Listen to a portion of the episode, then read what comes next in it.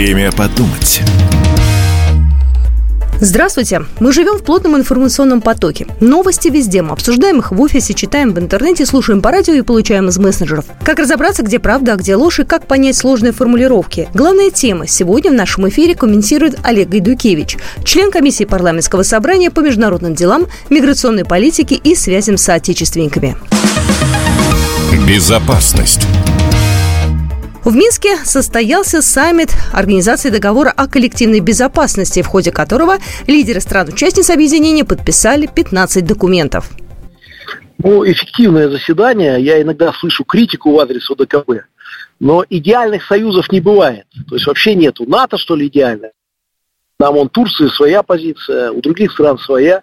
Там Европейский Союз, он трещит по швам.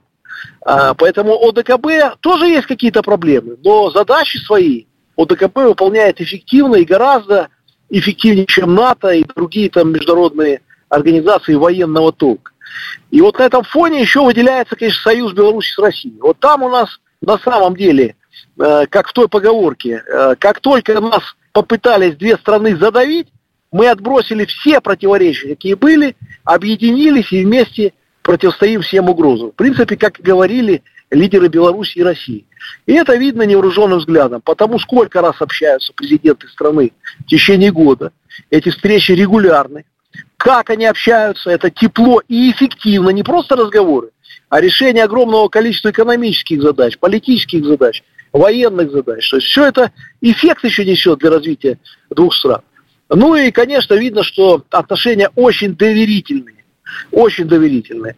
Ну и это, кстати, влияет и на всю организацию ОДКБ, потому что вот это настроение, оно, несмотря на какие-то там вопросы, передается и лидерам других стран, которые убежден рано, рано или поздно все поймут, что без единства внутреннего пространства мира и стабильности не будет нигде, никто не даст. Не потому, что глупые люди живут в той или иной стране, а потому что Запад не даст спокойно развиваться. Поэтому надо вот это единство хранить и двигаться вперед. Санкции. Закрытие Финляндии всех контрольно-пропускных пунктов на границе с Россией, кроме самого Северного, лишает ее возможности развиваться, а руководство наказывает прежде всего своих граждан. Такое мнение выразил председатель Госдумы Вячеслав Володин в своем телеграм-канале. Финляндия связывает закрытие границ э, с наплывом мигрантов. В свою очередь, миграционный кризис на границе Беларуси со странами ЕС начался э, в 2021 году и до сих пор еще не закончился. Сейчас он уже не в такой острой фазе, но тем не менее проблема есть. Немножко ситуация разная, потому что у нас, конечно же, была ситуация и есть сейчас тем, что убивают беженцев на границе. И вот каждую неделю труп, каждую неделю убийство.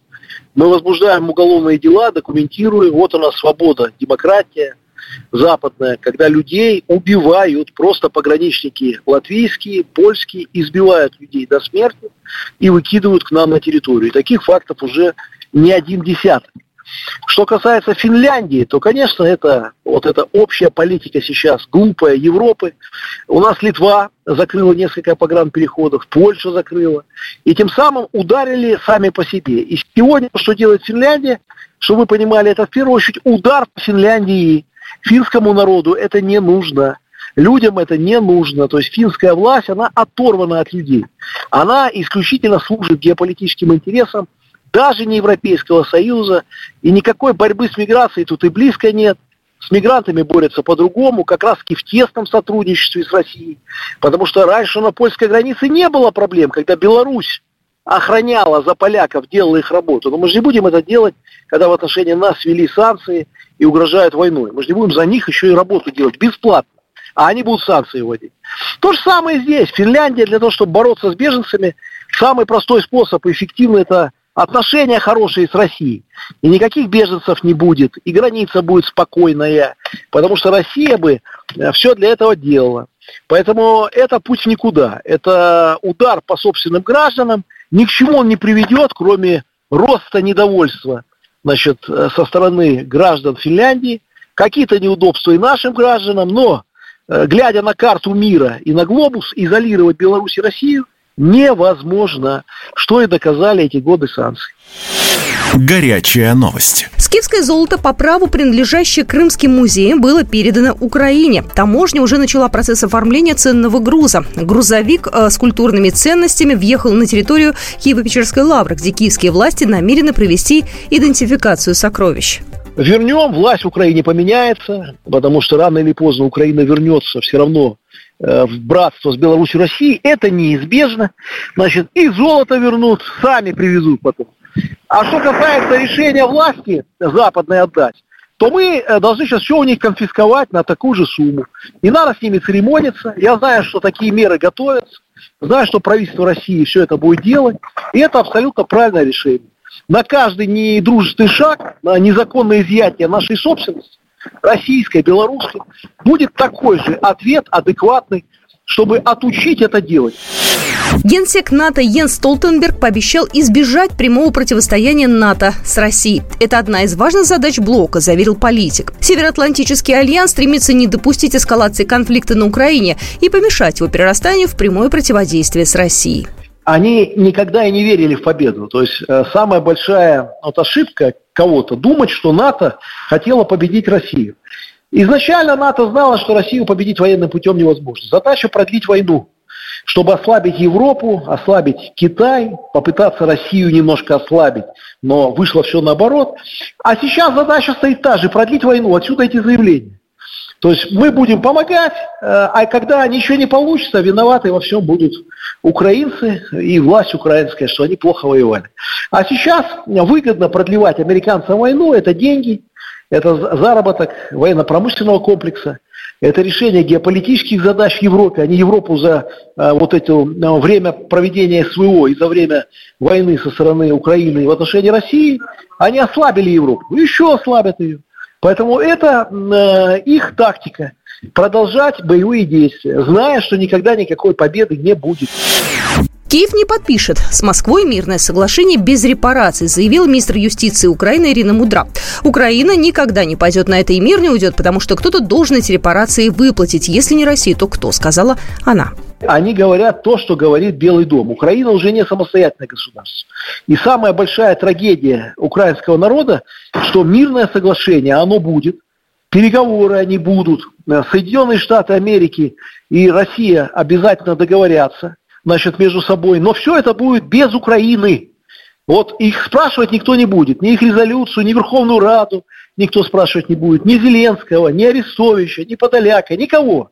Спрашивать никто не будет. Поэтому в этом трагедия потери суверенитета страны. В том, что судьба их будет решаться уже без них. Поэтому это заявление, оно ни о чем. Украина уже не субъект, к сожалению, переговоров. Это заявление по команде Белого дома, потому что Белый дом вынужден пока и хочет Э, войну продолжить. Не, он бы помощь дадут, напечатают еще доллары, еще что-то дадут. Пока украинцы все не погибли, пока есть кого мобилизовывать, будут боевые действия. Самое главное, что мы никогда не желали зла никому. Можно было уже сегодня значит, закончить эти боевые действия, сесть за стол переговоров. А надо было раньше начинать это все, когда наш президент Беларуси предлагал. Россия всегда была готова. И в первые дни, когда в Минске были переговоры между Украиной и Россией, при посредничестве Минска все договорились, просто американцы запретили. Об этом уже говорят все источники, которые к этим переговорам причастны.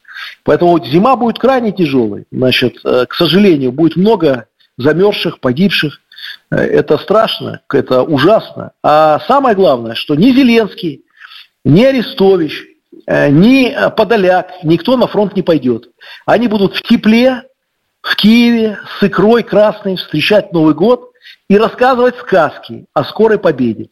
А в это время тысячи украинцев продолжат гибнуть, ложиться в могилы, а их матери будут получать медали. Значит, и больше ничего. И ни, никакой перспективы, и ничего впереди. Вот что страшно. Что люди продолжат гибнуть, а вся эта верхушка будет праздновать Новый год.